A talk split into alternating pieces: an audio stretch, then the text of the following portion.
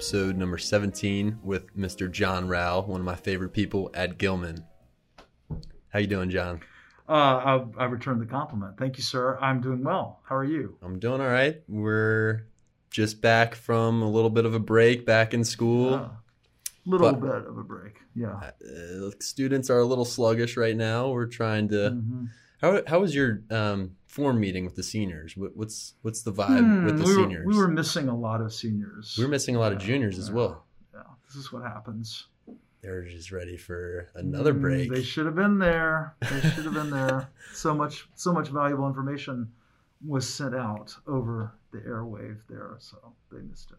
Yeah.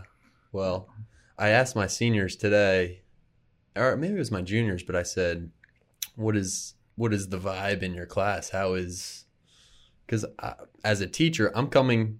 I was telling a friend this yesterday. I go to every class, and it's my favorite. It's like going to your favorite class every day as a teacher because I'm prepared. I'm ready to go. I love this stuff. Yeah. Oh yeah. They don't feel. Some of them don't feel like that. So what? What is? They don't. Oh, Oh, no. come on. They're like Mr. Scott's English class. Like, got to read Walt Whitman with Mr. Scott today. Ah, at that would be like Disney World to me. I know. But you know. That's who we are. That's the biggest hurdle for me, I think, as a teacher to wrap my brain around how you couldn't love reading this poem, I Walt know. Whitman. But that's part of our job, isn't it? To get them to feel that way, to get them to love it. That is that is the job. I feel like I I I do that a lot. Like I feel the resistance, and I think, hmm, let me go at this another way because, by God, you are going to love Walt Whitman. But by the time you're done with me, yep. but then maybe they don't, you know. So, but then the next thing they love. Yeah. there's so much that you do in the junior year in English that, and I say that at the beginning of the year, if you don't love a certain unit or if there's something you know you're not really digging, wait, you know, hang in there and do well, but something else is going to come along that's really going to excite you. I, I feel, I think. hmm Don't dismiss English altogether just Oh, because you don't like this one poet, you know? Right, right. It's all valuable, and there's a reason I'm teaching it, and there's a reason I want you to read it. But I'm not demanding that you love it. I want you to discover it on your own and find the, the people and the authors and the, the works that you really do love. What's worked really well for you this year in your junior English class in terms of the curriculum? Anything anything home run so far? Hit a home run in, in that course? Uh, they've just been particularly great this year. Really? They've been really receptive and really eager and fun, and they've they've given it the the college try at every juncture. Um, we've done really interesting stuff. We've done a lot of short stories and uh, all American literature, of course. We've done a musical. We just did Stephen Sondheim's Assassins, which they they were all over that. How'd Right. that how'd that one go? Oh, it was great. I mean, I, I say to them, you know, I, I don't think many junior English teachers are teaching assassins. hmm It's a little rough. It's out there. It's a concept musical. I, you know, and, and we talk about what that is, so they learn what that is. Um, I say it's Sondheim, so it's it's intricate. It's it's wordy. It's it's fantastic. But you know, but they they they boy they came right along. They lo- they loved it, and they're writing their own assassin scene Hmm. that they're going to insert into the play. So as a as a you know For people who, who, who don't know Assassins, what is that? What is that about? Assassins is a, a musical by Stephen Sondheim and John Weidman um, that takes a look at um, not all, but most of the the people who tried to assassinate U.S. presidents. Um, obviously, Lee Harvey Oswald and John Wilkes Booth are the prominent assassins, but then there are people like Sarah Jane Moore and Lynette Fromme and uh, Charles Guiteau. and- Charles Guiteau. Charles Guiteau and uh, uh, Giuseppe Zangara. I mean, they they're they all have fascinating stories. Sam Byck um, about how and why they wanted to assassinate a president. Four were successful, the others weren't. So it puts them all together in in a concept musical way. It starts at a shooting gallery, you know, like at a fair, Mhm. where the proprietor says, "Come here and kill the president." Um, and and so so the my students were pretty like they'd never re- read anything like that before or seen anything like that before. So. Do you guys go deeply into the history of each of these assassins, or is it more like like how much history work do you do in terms of who Charles Guiteau was, for instance? Well, I feel like the musical kind of takes that on unto itself, and I sort of treat it like if you were going to see this in a, in the theater, you might not have done that research, but Sondheim and Weidman did that research, and they've put what's necessary into the play. Um, I do give them some biographical um, sketches of, Mhm. of some of the assassins, but Yeah, I think I told you that I was reading this book. Ah, I forget exactly what it's called, but it actually started when I did the podcast with who was it, Brooks Matthews, and we were talking about. Um, I was saying that I was interested in James Garfield. I didn't know much about James Yeah. Garfield, and I picked up this book about his assassination. And yeah, you and were I'm telling me this. learning about Charles Guiteau, and that is one Oh. disturbed character. Oh, he's an incredible character in the play. I mean, he's just and, and what Sondheim and Weidman do is they um, everybody time travels, so they put uh, assassins together, concept musical, who could not possibly have lived at the same time, and give them scenes together and songs together. Hmm. And so uh, Guiteau, you know, at one point tries to seduce Sarah Jane Moore, who tried to assassinate Gerald Ford in the 70s. So they really mix it up and, and play with. And I think the the students thought that was very inventive, which it is, and and unusual. And they hadn't encountered anything like I that. I didn't before. know Ford was or tried to be assassinated. There were two attempts, and and Really? Lynette Fromme, and they were within like two or three months of each other. Would- I think Ford, did Ford only serve one term too? He was Yeah. only there for four years. Yeah, well, he was he came in, you know, he replaced um, Nixon after Nixon resigned. Mm-hmm. Yeah. Yeah, Yeah. I didn't know about him, but this G- Guiteau figure, I've recommended this book to a lot of people because, I mean, he went to the White House every single day, and this was when Mm. you know there was a line out the door for the president to select who would be in his cabinet and, and everyone was coming in and Yeah. interviewing i mean they, presidents back then would spend hours every day just talking to people and it's seeing remarkable. who would Yeah. be you know the uh, foreign relations with france and this is what this guy He Guiteau wanted, wanted to be ambassador to France. you want to be ambassador to france Yeah, and he and he came to the White House every single day. And finally, they were like, "Look, man, you're not it. We're not selecting you. Go away." And he just developed this r- resentment, and he was like, "I'm gonna, I'm gonna kill Garfield." he couldn't believe they didn't choose him. Yeah, Yeah, yeah, it's fascinating. Very- And he was an author. You know, he was a published author, and he had been a preacher, and I mean, he just a fascinating person. yeah. They go, they go deep into his background in in this book. Yeah. Um, so I would, I gotta get Mhm. the title, but if you just look it up, it's you know James Garfield's assassination, and it Yeah. goes into how. And the funny and the funny slash crazy thing is, and we talked with Beth Knapp about this too, is it wasn't it wasn't Guiteau really who like actually led to the cause of Garfield's death. It was the doctors and you know people who didn't believe in antiseptic who were sticking their hands in his wound when he was shot, and that was Oh, yeah. actually, I think Guiteau said, "I didn't kill the president; the doctors did," Oh, yeah. which just wild. Um, Mm. but I do want to get to the books you brought in today because that's one of Oh, the things I, I want to do on this podcast is have people just recommend books. Like I have friends who text me all the time, Jake, you- you're an English teacher. Give me a book recommendation. right, right. And I'm like, well, I- could give you a lot of book recommendations. It depends on what you like and what you're into. Maybe you can watch five minutes of the podcast and and you know John Rao, he's got a ton of books that he loves to read. So Yes, he does. what um what are you reading or what maybe would you recommend to someone? Well, you know, I mean, there were a thousand ways I could have done this. You just said bring a book that maybe has had impact on you. I mean, you know, I could have brought in something I was reading last week, but I sort of went back to my own personal canon, I guess. Um, so, and and you know, usually I respond to this question as you know, as as being a writer myself, and you know, when you know, as a writer, I've been asked what what authors influence you, and and so it was kind of more than I have been asked as a teacher what writers influence you or uh, make you want to teach them. I guess. Um, and they're so related, right? The the authors that really influenced me as a as a fiction writer maybe by default became a lot of the writers that I wanted to to introduce into the classroom.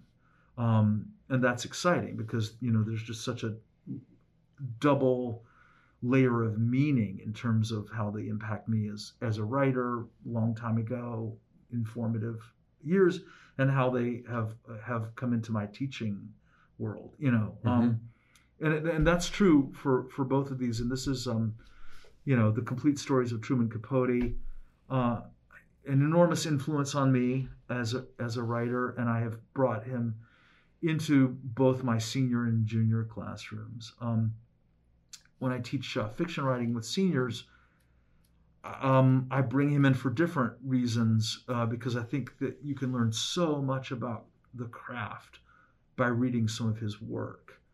Um, when I bring him into the junior classroom, you know, we're looking at we're looking at literature not so much as as um, I mean, we do talk about craft, but not as a way to model your own fiction writing because we're we're following a whole year's curriculum of of American writers and what and, and related to American history and um, you know all that sort of thing. And I do some chronological work actually. So um, y- you know the the story of Christmas Memory I think is a story that how could everybody not want to read that? It's mm. just an amazing amazing story. It's it, you know it just influenced me so deeply when I was really starting to write fiction in earnest and I just went back and read. I had read Breakfast at Tiffany's and some of the other stuff, but I really got into his stories. And there aren't that many because he didn't, you know, he he died at 59 and, and he didn't write much of the last 20 years of his life, really. But the early stories and his greatest work was young work his most popular story is Breakfast at Tiffany's, correct? Well, I think his most famous book is In Cold Blood, but that's oh, yeah. that's you know because he invented kind of a new form of a novel, right? It's fiction and it's journalism and it's a hybrid and um, that one is crazy. It's, it's yeah, it's and I think you book. actually influenced me to read that my first year here at Gilman in Cold Blood. Oh yeah. Oh my gosh. yeah, was... it's tough, but um, I don't teach that, but. Our colleague yep. does. Uh, but the stories are what you know for for me are, are really what Capote did best. When did you when did you pick up Capote for the first time? Hmm. I think I probably read Breakfast at Tiffany's when I was in high school um, for the first time. And then I've read it many times since. Um, I didn't discover Christmas Memory actually until I was, you know, an adult and really starting to want to write. It, just escaped me. But when it when I I actually heard somebody read it in a sort of um, seasonal Christmas reading program that I went to. And I remember he exactly the place he started because it's a very long story, but he started reading it at a certain point. Hmm. And it makes he gave a little background on what had happened previously, but he read at a certain point and read to the end of the story. And that's always what I do in my class. I ask them to read up to that point, and then I, I read the rest of oh, it. Cool. Um, it, it, just because it's so powerful to me, and I, you know, as a as an actor, for an actor, whatever, I I love that interpretive reading work too, and I sort of take on the characters a little bit and that that sort of thing. Mm. But it doesn't really need anything because it's just incredibly powerful prose as it is. What um what what is really the basis or maybe like a brief summary of that? Just just well, I, I, think I have read it, but not not in yeah. a while. This is a perfect time to to pick it up though. Yeah, it is. Anytime really. But um yeah. it's really a a very autobiographical story. I mean a, a nakedly autobiographical story about his relationship with um, a distant cousin that he had when he was a child. He was like seven uh, growing up in, in Alabama. And uh, she was an elderly woman, but um, they were very, very close. They, they had an extraordinarily close relationship.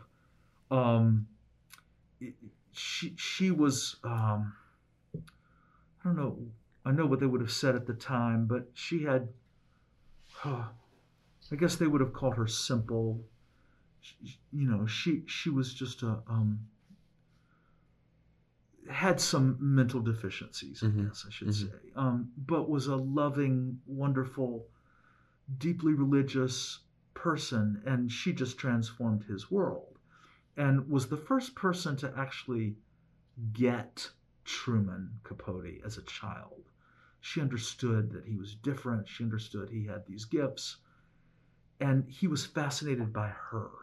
And they just spent all their time together. And so this story is a fictionalized but really autobiographical story of, of that experience and how he and and what it's like when he loses her. Hmm. Um, and I think I think those descriptions of loss in this story are are some of the most touching and powerful descriptions of loss in fiction Hmm. that I've because he doesn't dwell on the loss, he dwells on what she meant to him. This relationship. Yeah. it's just it's just incredibly beautiful. I never get tired of it. And I sometimes when I read it in in class, you know, and I finish it and there's just this hush. Hmm. There's like you can feel kids holding back the emotion of it. Hmm. And one time, this girl, oh, I loved her. She just burst into tears. I mean, she just, it was like a, somebody flipped a switch and she just burst into tears. wow. And it was so great. I mean, uh, you know, she had so gotten it Yeah. that it just moved her so much. And I, I just, I will never forget that moment. Most of them hold it. They're stoic and they hold it in. Yeah. Yeah. which I can't always do even as many times as that as I've read it, but um, it's power. I mean, that's you know the power of of great prose will do that. What is? I'm, I'm curious now. What that point is in the story where you pick up reading, midway point, or is it just Hmm. like where? What exactly is happening at that point that makes it su- such a special moment Mm. to start? Well, the story is is fairly episodic, which makes it easier to pick up um, that at a place like that. I just give it a, a little bit of, of context and no, I can't find it. Um, I don't start at the real sad part. Um, yeah, it's just it's just deeper into their relationship, and it's it's at Christmas. hmm Um, and then it kind of jumps when they send Truman, or the character Buddy, as he's called in the story, to military school, where clearly he does not thrive, um, being Truman Capote. Yeah. Um, yeah. Truman Capote. What what was so special about him as a person? I I know his- he had like off the charts IQ, right? I mean, he was just super in, intelligent and um, insightful. Uh, and like, what, what what really was it about him for people who don't know much about Truman Capote? Just an incredible gift for the most minute and detailed psychological observations of of human beings Hmm. the good and the bad and the ability to record that in such such precise like almost granular descriptions i mean they're just it just you know you just have to look at it to know what it is it you can't miss it it's that clear Hmm. just that gift of describing in language Yeah. know? Yeah. yeah How did he so beginning with fiction, how did he pick up the idea for In Cold Blood and and and pursue that such a different craft of writing? How did what inspired him to do that? Cuz that that like changed his entire life writing In Cold Blood, right? I mean, he moved to Kansas, right, for years and spent all of his time and put all of his efforts into writing In Cold Blood and researching and living that life. yeah and took harper lee with him his old childhood friend Yeah. um he saw a small it was just looking in the new york reading new york times one day saw a small little piece on this family that had been massacred in in kansas and just couldn't let go of it thought it it spoke to him. It sparked something in him. Um, you know, it's interesting because he was a fiction writer, and yet he didn't really approach In Cold Blood as fiction.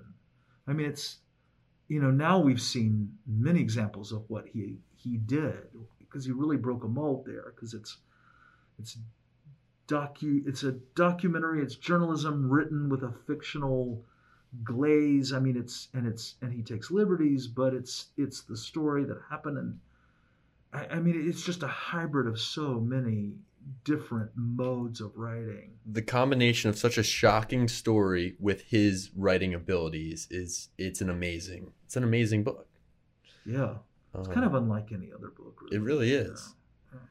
And I thought the movie Capote was well done too. oh yeah About that about that Yes. story, right? yes with the late great phil seymour hoffman He did an I thought he did an excellent job. very very fine actor I mean, I don't know enough. no I don't know what you know about acting i thought he was i thought he was great Yeah.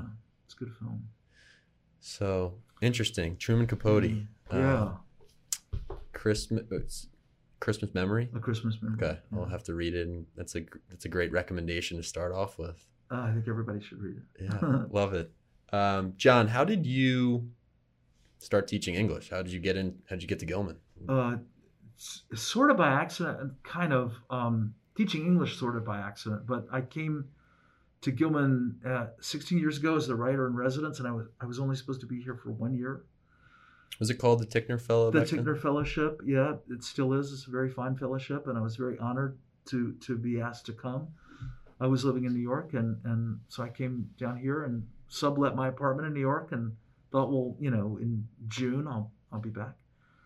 And it just it just didn't. It worked out differently. It worked out that um, at the end of that year, they they asked me if if I would stay on for a second year as as the writer in residence, and I had had a really good experience, and so I said yes, and um, so I, I did, and then and then they asked me at the end of that year if if I would take on the theater, you, you know, directing the theater program in the upper school because the the person who was doing it um, had gotten married and and he didn't want to spend that kind of time Mhm. doing anymore. So, so they added that, and then they then they made me permanent faculty and said, so, so you also have to teach English. Mhm. You can still teach fiction writing, and uh, but but we want you to teach junior English and direct the the musical. So that was a that was kind of a cool package. So you almost Mm. fell into I- teaching. I did. I Yeah. I mean I hadn't ever really thought. I mean I loved English as a student as a kid, and I thought I could do it. But I mean I, I had to you know really learn on the job how to teach or to be a junior English teacher. Hmm.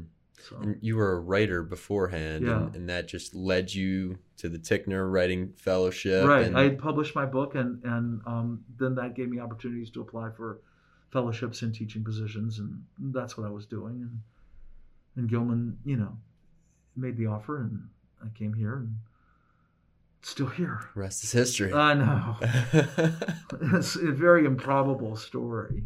but- yeah, but I mean, it's amazing that you found this place and you Yeah. started to love teaching Yeah. for whatever reason. I mean, you know, yes, all of the all of the above. You're right. what was um, what was it like as a writer for you?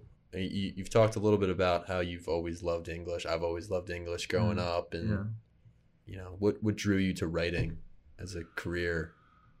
Well, I think uh, what drew me to writing as a career was what drew me to writing as a kid. I mean, I just I loved stories. I loved storytelling.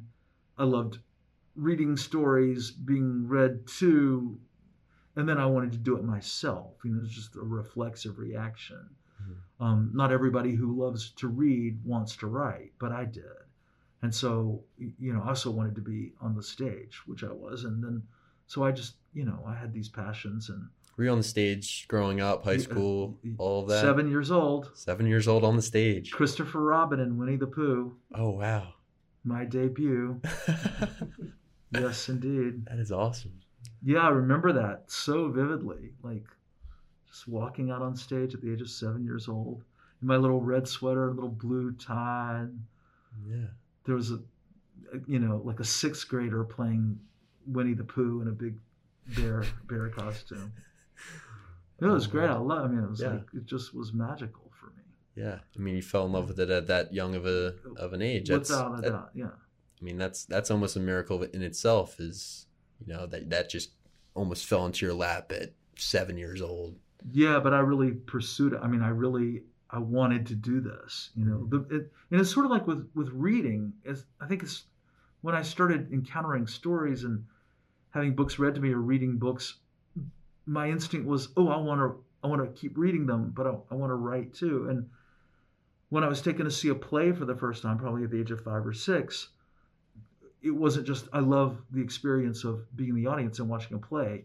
I want to do that. I want to be up on the stage as well.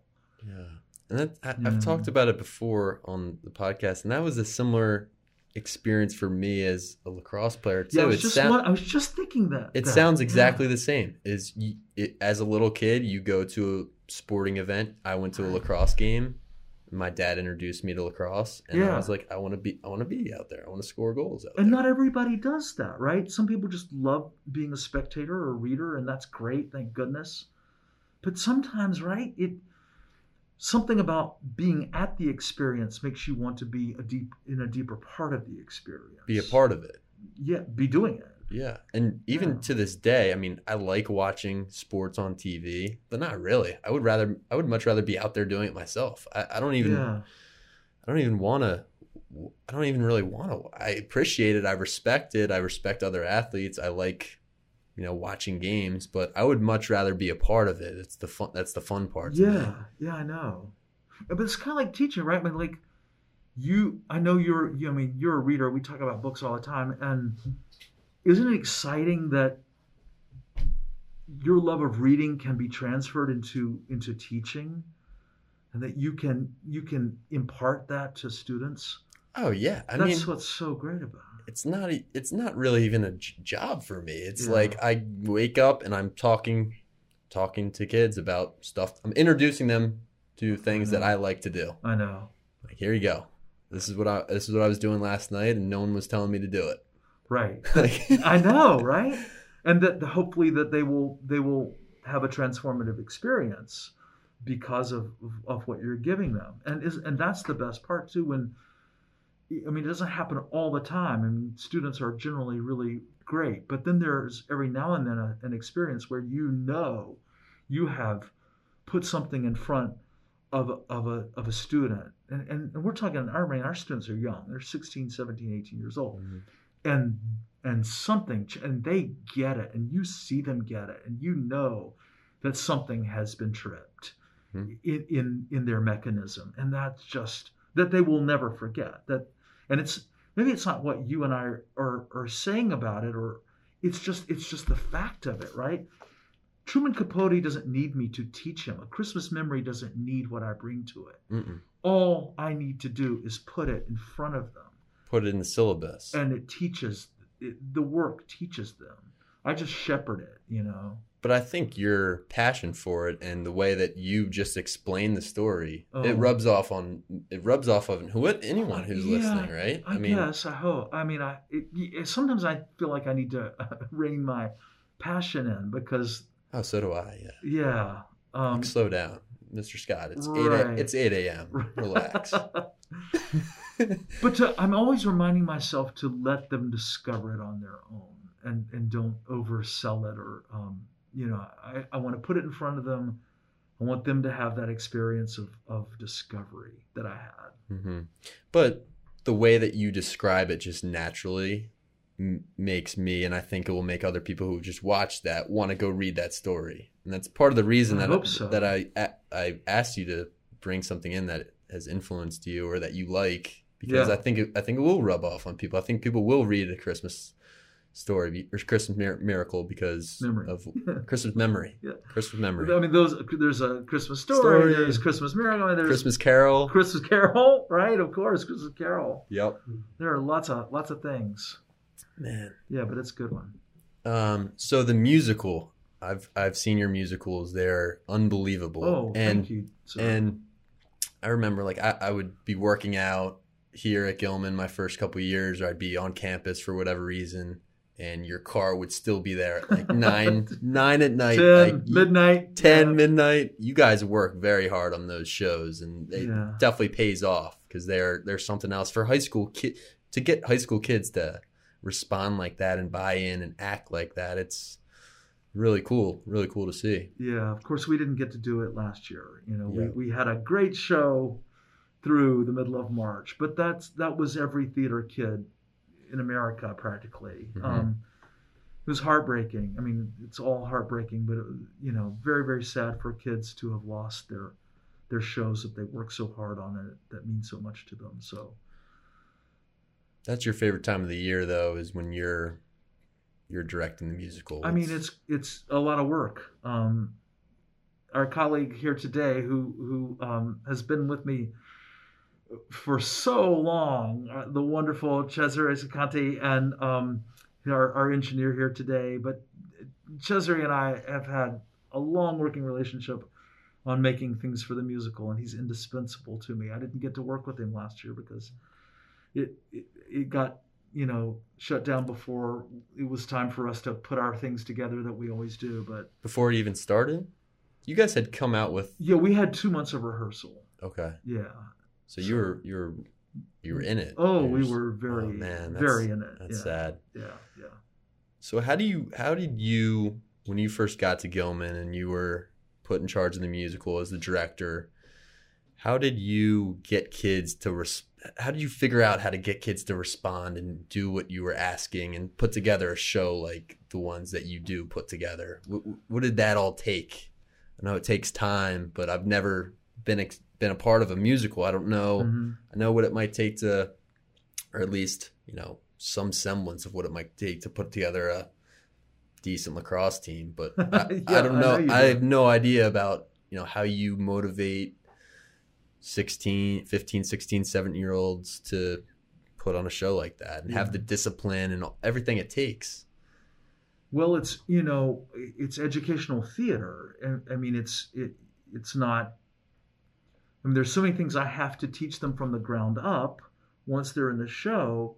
That you know, if I were directing in a regional theater, those professional actors would come in and they've got all the package and they have all the training and they have all that, and then you know, but kids don't have that, so that's part of it. Is is is you're teaching as you're directing and it that's a lot i mean that's it's difficult to Mhm. to do that. And and kids come in with very at very different levels of being able to to do it. But you know you want them in there because you want to teach them how to do it. And then you know if i have a, a kid who's in the show as a ninth grader um, really a beginner but if they stay in it and by the time they're a senior you know they've got some skills and and they know how to employ those skills Mm.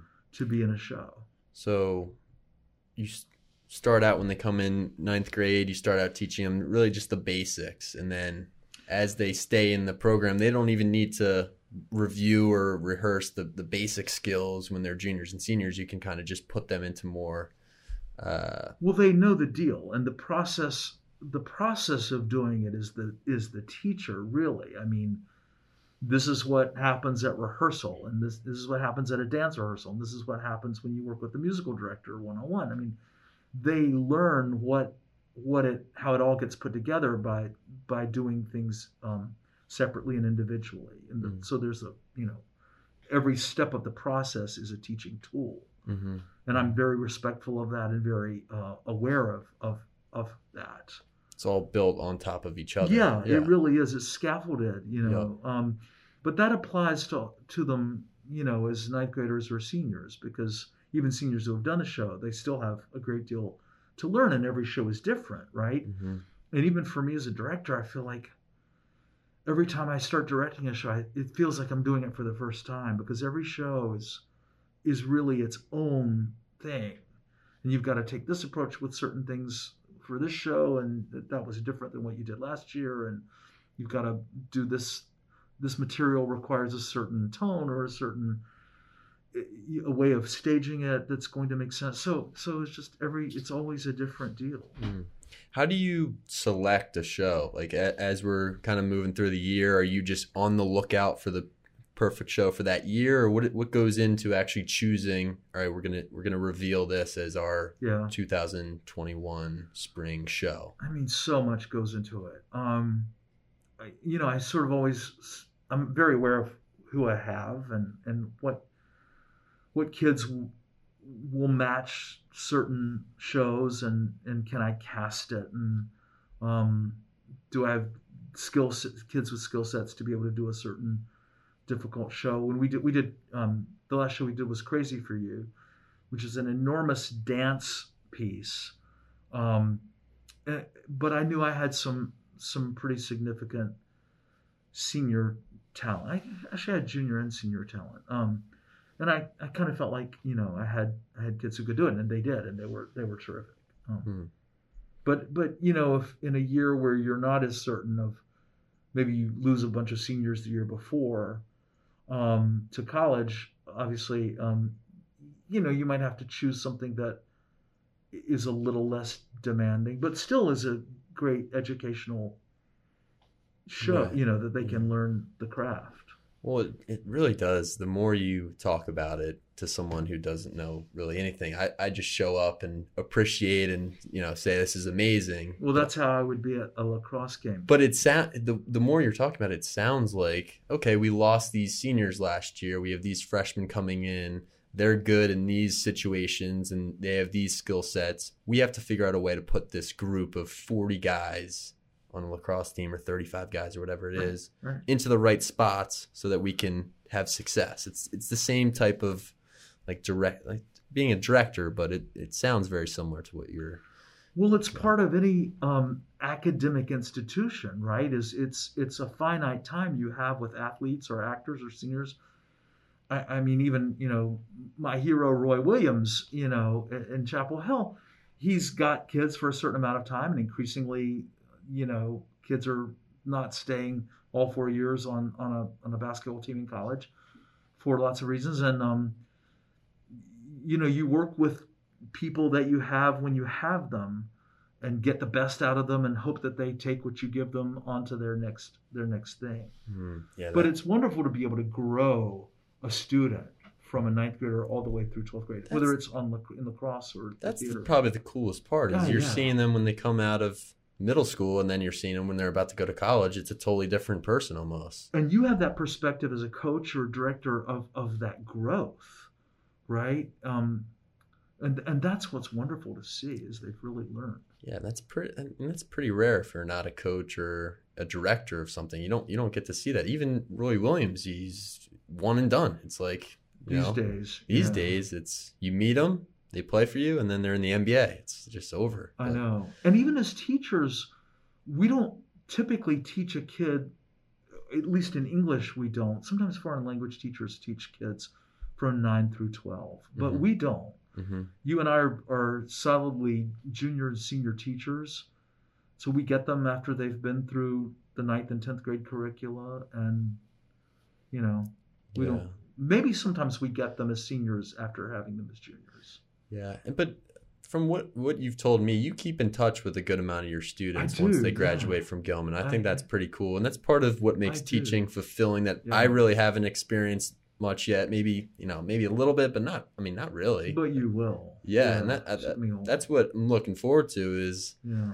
because when I started doing the podcast, I was talking a little bit about my 10th grade English teacher, Miss Nordsick, who she she showed me the Scarlet Letter for the first time, and mm-hmm. that I was already into writing in English, and I knew I I liked it, but reading the Scarlet Letter for the first time, for some reason, that book click clicked with me. I liked it a lot, Yeah. and I I I emailed her like out of the blue this summer. I was like, Miss, or earlier this year, maybe a month or two ago, I was like, Miss Nordsick, I mentioned your name on the podcast because I'm teaching the Scarlet Letter. Oh, that's so you, sh- great. you should come down to Baltimore. You know, it's not too far of a drive, and once COVID's over, and talk about it. And that's like, oh, you that's know, so cool. Yeah. I haven't talked to her in what six years, seven years, maybe Yeah, more. Yeah. So I That's think I think that's the coolest part, maybe about teaching and coaching and staying connected. Uh, when when Yeah. students come back and you can reconnect. and knowing what they're doing and and when they're successful and uh, I mean I've had a few that have gone out to to be um, you know done a lot of writing in college and um, in fact I'm I'm writing a recommendation letter now for a kid I taught a long long time ago he wants to go to he wants to get his MFA in fiction writing and I'm super proud of him then now and you know it, I'm so happy to you know still be a part of his his education in a small way because I'm just writing a letter saying this guy is awesome and Mhm. you should take him into your program. Um, but kids who have gone on to, to work in the theater and that's so exciting. to Yeah, me. for you, yeah. Right. Yeah. because you inter- I mean you really introduced it to them and you showed them what it's all about and what it takes you know maybe I did a little bit, you know, Yeah. but it was Yeah. their their talent is what really takes them yeah and their interest and their interest and their love for it. I mean, that's that's the thing. yeah I mean, I always think I play a, sm- a small part because they do the work, Yeah. You know, yeah you're just playing on their natural instincts and trying to enhance just urging them towards towards you, you know developing what what I see that they have. yeah Mm. were there people like that for you maybe in terms of writing or teaching or you know Oh yeah.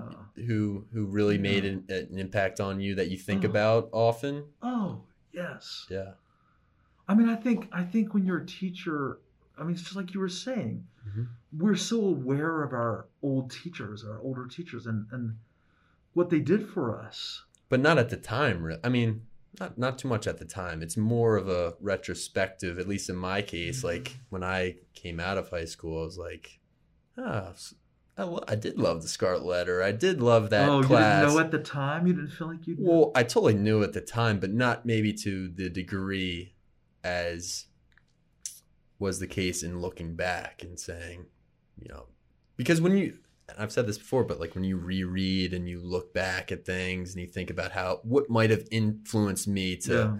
do this or study this or, you know, appreciate this author, it was that teacher that just gave it to me, you know, in yeah. eighth grade oh, or yeah, said something to me. Like my fifth grade teacher said, "You're a pretty good writer." I don't. You don't know anything in fifth grade. You're still like not even fully, not even half formed. You're just trying to figure out what's for lunch. Right. And But those words have impact at any age. yeah, I mean, that's the power of being a teacher, which I think you must caretake very, very carefully. Mhm. But um, it's very powerful to be told when you're young, you have the ability to do this, and know that, and you know that they mean it, and that they've seen something in you. Hmm I mean, that's powerful when it happens, and it's it's powerful to be able to do it later in life too. To really say to to a young person, I see something in you that I think you've got, and I want you to do well. Right? mhm. Let me help you kind of hone that skill, and so you can succeed. Was there was there a teacher for you that told you you should continue to write, or was that really just on your own? You loved it, you wanted to continue with it, or was there was there someone or some people who said, "John, you've got a talent here. Stick with this."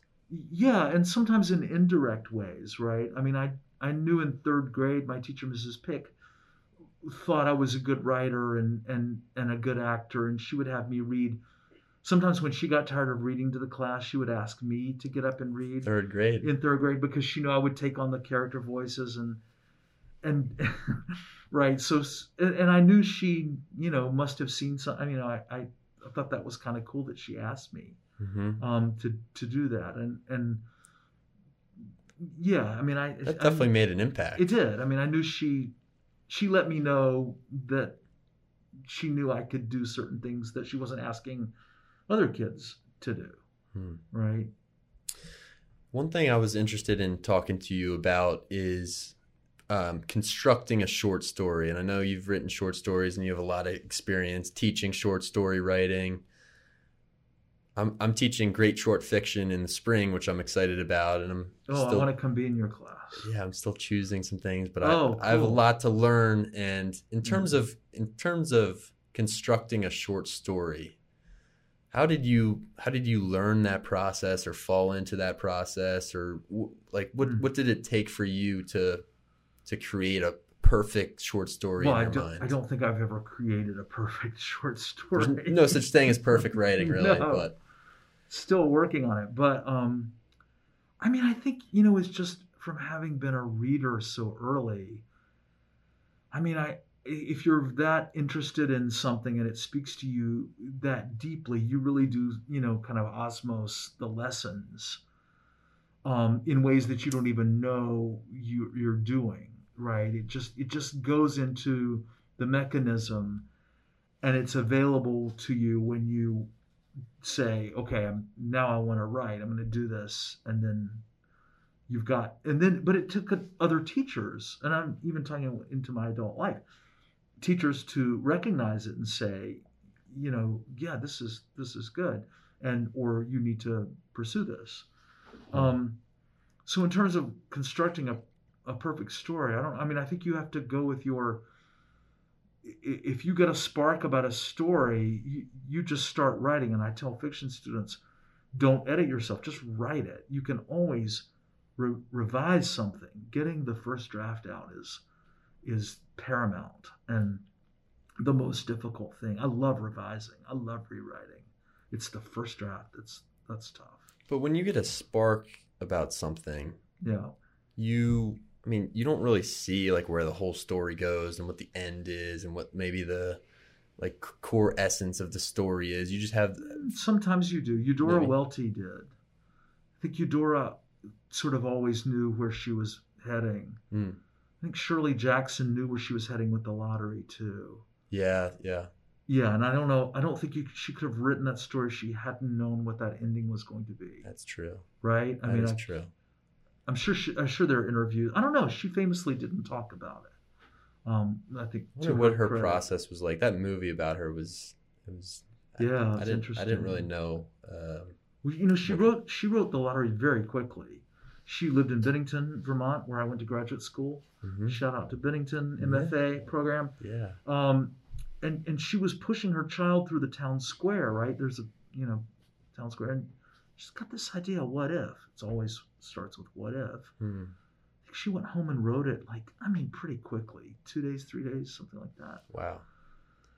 I, and how she got to, and I won't spoil the ending for anybody who's never read the lottery, though you should read the I lottery. think I think we can spoil the ending because I want. no, I don't believe in spoiling endings. I Really? Think, well, yeah, there's somebody out there who hasn't read the lottery, and they should have that experience without knowing it. But um, it, it it's a very shocking ending, and and yet it's an she earns it. She earns it because she's scattered clues throughout the story that hide in plain sight. hmm And until you go back and look at it, you go, "Ah, how could I have missed that? Well, you missed it because Shirley Jackson is brilliant at, at hiding something in front of your eyes and you don't know what it means or what it is. Well, she has all the other clues that make it sound like a bright and sunny and gorgeous. Yeah, it's, yes. She, she- Grass is green. I know. Yeah. Scott. she deceives you. Everyone's gathering, and you know it was a great June mor- June right Yes. June morning. Yes. We just got done discussing that. Um, Oh, it's amazing. so can we? I mean, can we talk about it? It- it- Can we just say it's a spoiler alert and then talk about it? If you want to reveal the ending, one of the all-time greatest endings of one of the all-time greatest stories ever, that's on you, sir. I'm not going to be on record I think. ruining the lottery for the great unwashed who have not read it. Well, I do. I, I do want to ask you about your interpretation of the story and what, what like what you think it is all about because we just got done discussing that in my junior English class and and I had some really. I mean, I had some really strong responses after the boy the boys read it for the first time. Mhm. Um, so I think. I mean, I think we can say, you know, if you haven't read the lottery, definitely read it. Pu- push push pause. It will take you probably 15 minutes to read and then resume. This is on you, Scott. Okay. So Um, what what what do you think that story's all about? It's it's incredible.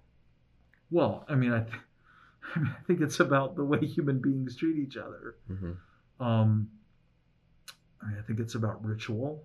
I think it's about We did talk about traditions and the traditions that mhm. we have that we don't really think about or consider. yeah. You know, even Thanksgiving, for for instance, we read it right after Thanksgiving. hmm You know, we don't. I mean, we we kill a bunch of turkeys, put them on the, you know, Yeah.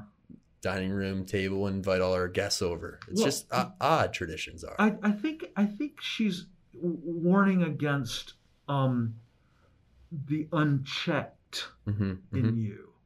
Um, just because you have always done something one way, is that the way it should always be done, right? And and we do get those places in in us that are unchecked that we need to maybe go back and look at again and say, I know I've always thought this, I've always done this, I've always behaved about this in a certain way. I don't know.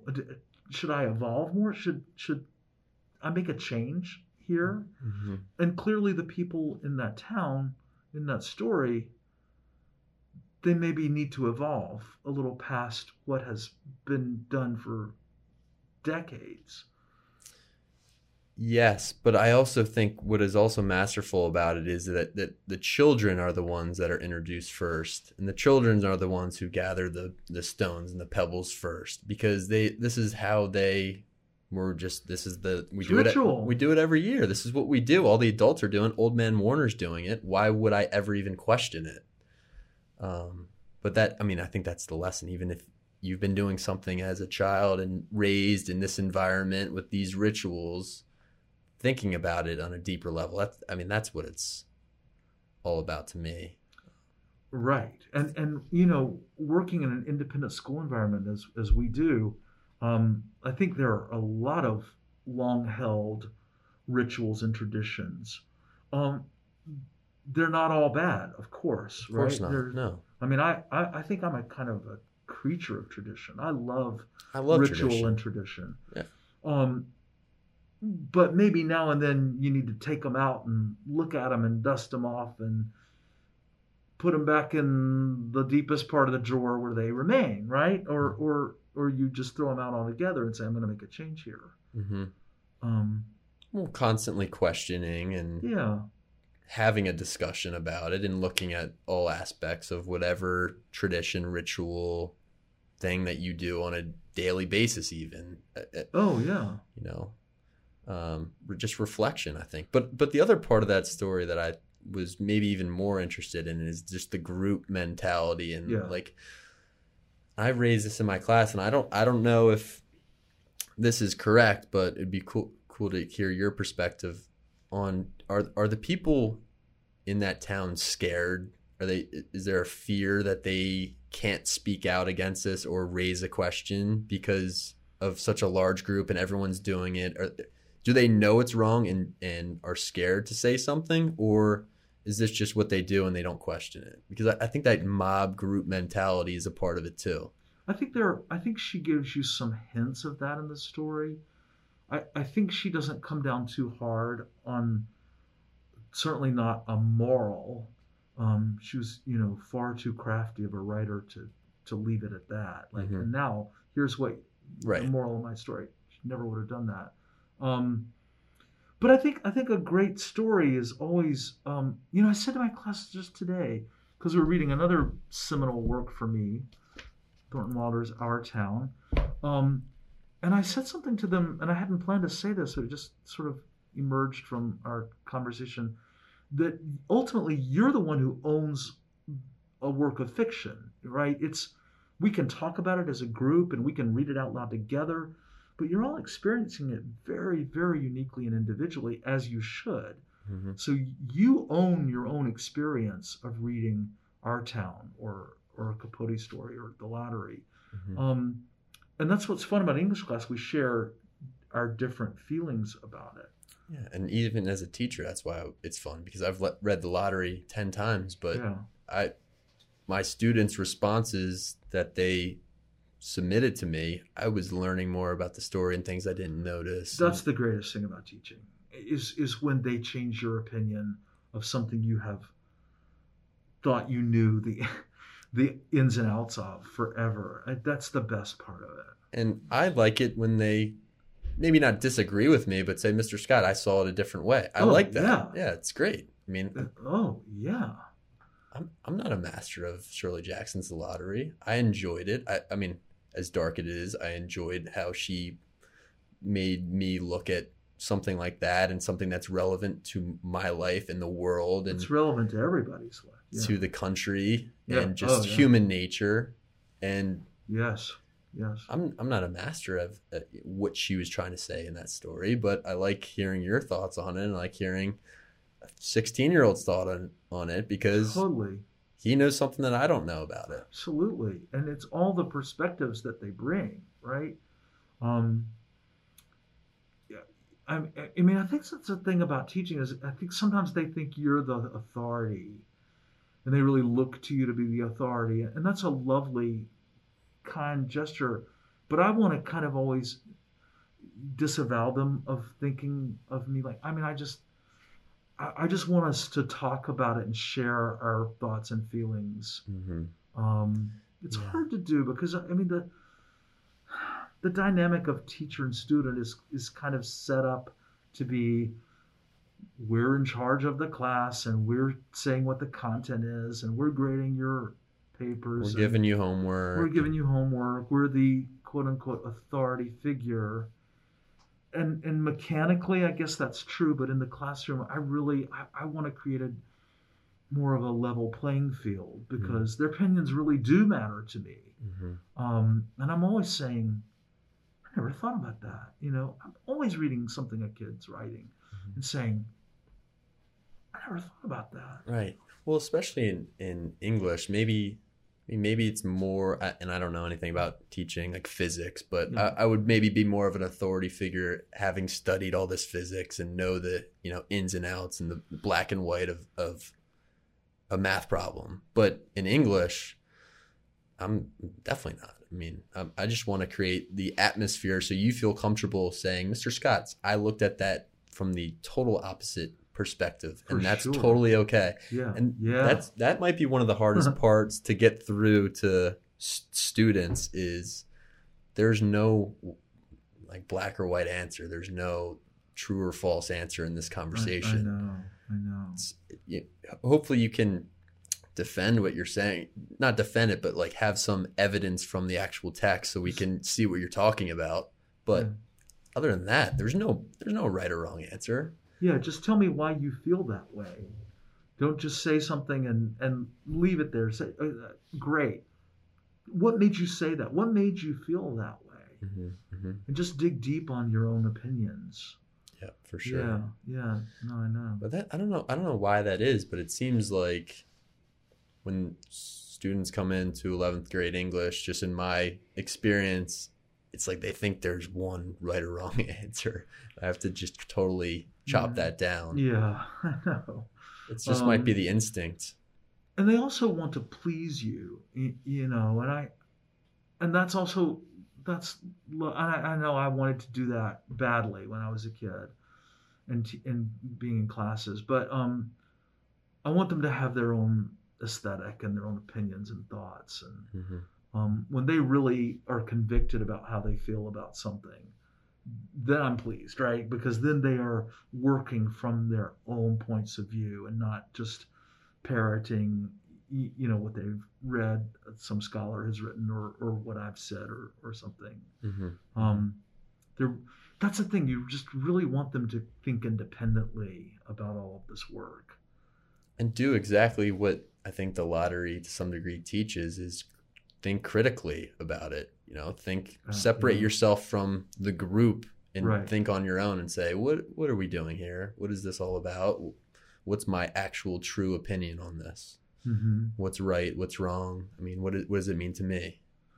I had a kid. We were talking about our town, and and and he said, you know, I, I I've never lived in a small town, so I'm trying to figure out how this is about me. He said, but I'm starting to see how it can be, and so I've you know I've, we've talked about the universality of it and how that how the specificity of Grover's Corners, New Hampshire, actually is is is the key to opening it up to to the universal. Hmm. Um, it's a lot to sort of talk about, but um, I, and I said to them, it's you. No matter who you are, or where you come from, or what you think, or what you do, you are in this play. everybody is in this play because it's not called Grover's Corners, it's not called Their Town, it's called Our Town, and Mhm. just the very title alone is is inclusive. Um, and of course, it's been performed in every corner of the world. Mm. So it speaks to to anyone and everyone, no matter the culture or the background. And and I want them to find themselves in this play, Mhm. and I think they will. I mean, we've we've really just done Act One, so I think by the time they get to that very sad third act, is when they will start to understand. But you know, talk. It's very hard to talk to sixteen-year-olds about mortality Mhm. Mhm. you know, and part of me doesn't really want to talk to them about mortality because I'm not sure I thought much about it when I was 16. No way. I mean, I was trying to talk to my group about the soul. What what is the soul Oh yeah, today? And Walt Whitman, and yeah, uh, it's just a tricky subject because when you're when I was 16, I was thinking about the. Ravens game I, I tonight. know, but I, but I think it seeps in. I it mean, I- definitely does. I think that they it, they do they do get it, and um, maybe they don't want to dwell on it. I didn't I didn't either, but um, the older you get, the, the this play changes on you. I mean, I remember when I read it when I was like 14 or, or 15, and I mean, I had a very different experience of it then. I had a 15 year old's experience of it, which is how it should be. And I'm aware that you know I'm having my own new experience with it every time I teach it but mostly my experience with teaching our town sort of goes through their experience of it when they share what they think and then i'm sort of taken back to the 16 year old i was reading our town so Mm. it's kind of um it's interesting i mean because i know i know this text so well and this place so well that what i'm really interested in is seeing how they interpret it Mhm. and what they what they take from it and some of them really get the the mortality aspect of it some of them kind of resist it you know but everything that happens in this play is going to happen to them Mhm. everything um Right. If it wasn't universal, it wouldn't survive the test of time and even be even Right. considered to be taught. And um, yeah yeah, and I think you're exact. You're exactly right. It depends on when the stories hit you. It could hit you at the perfect time when you're 15 or 16. It could hit you at the perfect time when you're older. I mean, it just Yeah, oh, just yeah. depends on where you are in your life when when a work of literature hits you. completely How often do you re- read on read on your own? Like, what are you what are you reading right now, just on the side from the things that you're teaching? Are you picking anything up? Um, I, Oh, know, I- I know I have such a strange reading habit. Like, I'll pick something up, read it, be really invested in it, put it down for a second, and all of a sudden I see something in the library and it's, it's restarting. well i just i you know i'm a chronic book buyer Oh, and same. I just I just have a have stacks of things that you know I just can't stop buying them. A, I want to support writers, you know, So- but but I also think I will eventually get to it.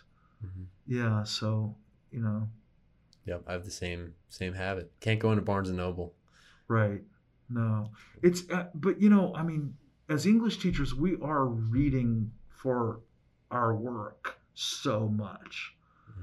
right? Even though reading for pleasure, you could say that's also part of what we do, but it sometimes it's hard to after you've studied what you're going to teach the next day and reread it and reread it and looked up things and looked at your old notes and everything. Uh, That's what I always do, and um, then I just kind of want to, you know, turn on Netflix. But uh, Yeah. if there's even time at the end of the night to Mhm. do that because you've graded and you've read and Yeah. uh, you know Yeah. Yeah, sometimes you don't want to pick up another book. You've been looking at text all kinda. day and kind of different medium or right something else, been- music, Netflix, yeah change it up. yeah you've been grading you've been reading student work sometimes just reading one more thing is like oh Do you do much read? I'm sure you do a lot of reading in the summertime. That's when, do, you, when, you- when you get a lot done. and well you know after um when we left last spring i i did more reading from march to to september than I had done in years. I Hmm. mean, I was I found books to be even more of a sanctuary than I had. I mean, as a kid, books were a sanctuary to me. They were an escape for me because I was that kid. I didn't want to go on the playground, but I wanted to be in the library and read. Mhm. Protective, sanctuary, all those things. I found that to be true last spring because it was so scary and it was such a new new territory that we were all in and I you know never lived through anything like that. We're still living through it, right? Um, really are. And and so I found books to be incredibly valuable, Yeah. maybe in I mean, new way. kind of luck lucky that we love to read. And you know when we were in lockdown i remember i was at my house. It was like this isn't so bad. I could just knock out some of the stack that i have sitting here of my barnes and noble books. But Oh Um, yeah, yeah i mean for other people they've like what do i do? I'm bored out of my mind I know. like Um, yeah, you're right. I was I was really glad I had that. yeah Um, Yeah. so what have you found to be in terms of virtual teaching and this hybrid model have you kind of found anything that's worked really well for you in, in the classroom with, with the students that people might be able to incorporate into their english classes or, or, or their classes Oh, I don't think I'm an expert. I'm, I mean, I was just so grateful to be able to learn how to sort of do it. You know, I mean, I had never heard of Zoom. canvas zoom Yeah, last last March, I remember asking Madeline, our colleague who was here last year.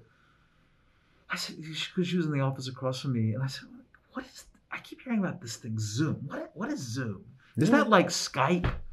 wow i can't Yeah. even imagine the day i hadn't heard of zoom It's it's ubiquitous now. every day It's it's where it's all we do. And somebody was saying the other day on TV, after the pandemic is over, what's going to happen to Zoom? Right? Is is Zoom going to be like a relic of a of a period of time? well i was saying don't, there I don't know. Hmm. No, I think I think people are going to use Zoom all, all the time still. Maybe not. I mean, obviously not as much, but Yeah. like there's never going to be another snow day, which people don't really think I know. No, I thought about that. I, honestly, I, I really I had that thought before anybody else had that thought. Did you? You're, I know You're did. claiming that. I'm absolutely claim getting the patent on that thought because I remember thinking, I think in late March, I was like, we were starting doing the Zoom and the Zoom classes, and I was like, okay, oh wait a minute, this means that on a snow day we could go on Zoom. Snow days have just died, yeah, yeah. and I was the first person to think of that. That's amazing. I did not know that. You, why, why didn't you tell me that? I'd, I'd Well, I was holding out for bigger money, you know. So. um, But you're right, and that's you know, is that such a bad thing? I used to worry that I lost time, class time, yeah. because we couldn't come to school for snow. Of course, now it never snows anymore. Yeah, so it really does. I was saying that today. I mean, Right, as cold when- as it is here in Baltimore today, yeah, it's not. It's not even close to snowing. I don't even remember. We haven't had a snow day here in two two years. We didn't have one last year. Yeah, three years. three years. Says says Cesare. Three years. He would know. Yeah. I'll trust that. Wow. Yeah, I, I yeah. Wow. Oh well. But you know it's true though. It used to put you way behind in class. The kids didn't care, but you cared. Well, because you lose those 80 minutes and And, and you might even lose a whole like part of a unit or something. And, and you know when you plan, that's kind of a little seismic there to lose that much teaching time. But yeah, I've been I've been less kind of I don't know if this is good or bad, but less concerned about planning too much Yeah, during this I- time. me It's too. kind of I'm kind of just on a working schedule. It's like, all right, how are these how are these guys doing? Are they zoomed out? Can they take another assignment? Like what's the length of the reading I need to give them? There's there's not a similar blueprint as I've had in the past couple of years. It's more just Yeah. reading them and you know trying to trying to figure out trying to read the room a little bit, I guess. you know, I kind of feel like kids have gotten better at reading and doing homework in the pandemic. I remember thinking in, in last spring, they were really doing the work that I was asking them to do. and they were showing up to Zoom class ready to talk. And I was sort of like, you know, suddenly, this is hard to believe, but English class is an alleviation to to boredom. Hmm. And I'll take that, right? I'll I'll make it as fun as I can make it. Mm-hmm. But it kind of was for me too. I mean, I really looked forward to classes because those days were long, those long amorphous shapeless days. You didn't know what day it was, time changed, everything It was a changed. crazy time. I know. Um, so, so I I felt like they really, because they weren't, you know, high school kids are are famously over programmed, and our kids for sure are, Mm-hmm. and they weren't rushing to to, you know, you know rehearsals or practice, or you know mm-hmm. all of these things, club practices, everything. I mean, their world kind of shrank, Yeah, and, and as everyone needs too. structure, and Yeah. those eighty minutes or whatever every day, where it's English class, it's okay. Now I know when to wake up. I know when to Right. log on to Zoom. I know what I need to do right after. I can. I have time to make it as good as I can. Yeah. So and they were anxious to be with one another too. I think so. Um, so I think still they are. And the Yeah. guys that I had in my class today, we were doing. I was. I'm continuing to try to get them to like refresh themselves and have some like gratitude for the situation as crappy as as it is at at times. So we do a little gratitude at the beginning of class, just thinking about what are some things that are that are going oh, well today. nice. What's good? Yeah. you know maybe it's one delight maybe it's a small thing like your your coffee tasted good or whatever you had you had Oh, that's bacon cool. egg and cheese this Yeah. morning so i i found that i just started it really this week but just sharing that with each other it's like all right that sets a positive tone Yeah, even that's a it, good thing to do. Yeah, I like that. even though it's 8 a.m like you know we're on a screen again it's cold out whatever it is. I mean Yeah, look at all the th- it's amazing that we can just send our pixels to each other and still learn about walt whitman today.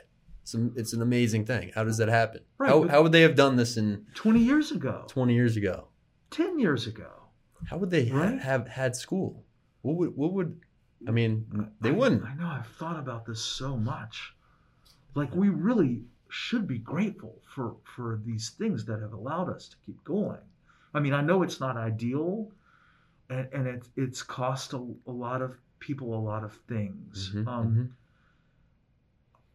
y- I mean, I think it's a lot easier with high school kids to teach online than it has been for Mhm. younger kids. For and, sure. And those teachers, I mean, they're heroes. My hat is so off to, to teachers in the lower school and, and the lower grades because I think that's really, really challenging.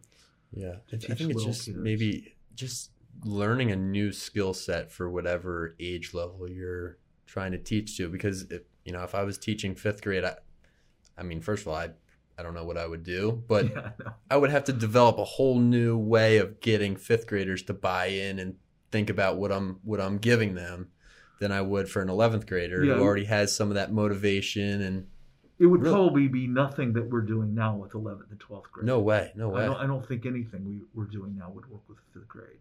Mhm. I, yeah, I wouldn't. I'm much. I'm well suited to what I teach and to the age I teach. Mhm. I, you know, I don't know, I, you know, but the middle school teachers, they're amazing because they they always say, I don't know how you how you teach the upper school. I don't know how you do that. I'm like, well, I don't. How do you teach a, a 11, 12 year old? I, I I wouldn't know how to do that. And people, I mean, people say that to us too who don't teach. That's like, right, "Ah, yeah. How are teachers doing it right now? And now that we're used to it, it's not a big, it's not really a big deal. It's just, Yeah. you know, somehow I, I don't know i've just sort of been able to adapt what I, I think i did successfully in the classroom and and somehow make it make it work and Mhm. and and again it just goes back to put something that's really good in front of their eyes and it will it will do its its own thing for them um hmm yeah, just to, you're just giving them what you love and you're bringing your passion to it. Even though it's on a screen, it still Right. comes across. Um, yeah. But it's been, it's definitely been a journey. It's been challenging. it Um, has yeah it's amazing how quickly high school and everyone really has adapted to the situation. Now it's like going to market. You just put your mask on, you leave. You know, it. Yeah. Everyone's just figured it out. It's almost habit now for. Maybe not everybody, unfortunately. Yeah, maybe but not. but um, certainly in our environment here, I think I think um, the students have been been really great about about it, and and you know it's good to be young and and adaptable, Mhm, right? Mhm. Um, and I think that they have proved proven that they really are. mhm. Um, So, John, it's been an absolute pleasure to Oh, get you on the podcast today. thank you, Jake. Uh, yeah, I, I, I'm I'm really honored to be here. Thank you so much. Yeah, it's been, been been talking about it for a while, but finally Yeah. made it happen. I am so glad. Thank yeah. you. Well, thank you for coming on and great. Yeah, air shake. Air Uh, shake. Have a good Yeah. rest of the week. Thank you, sir. I appreciate it.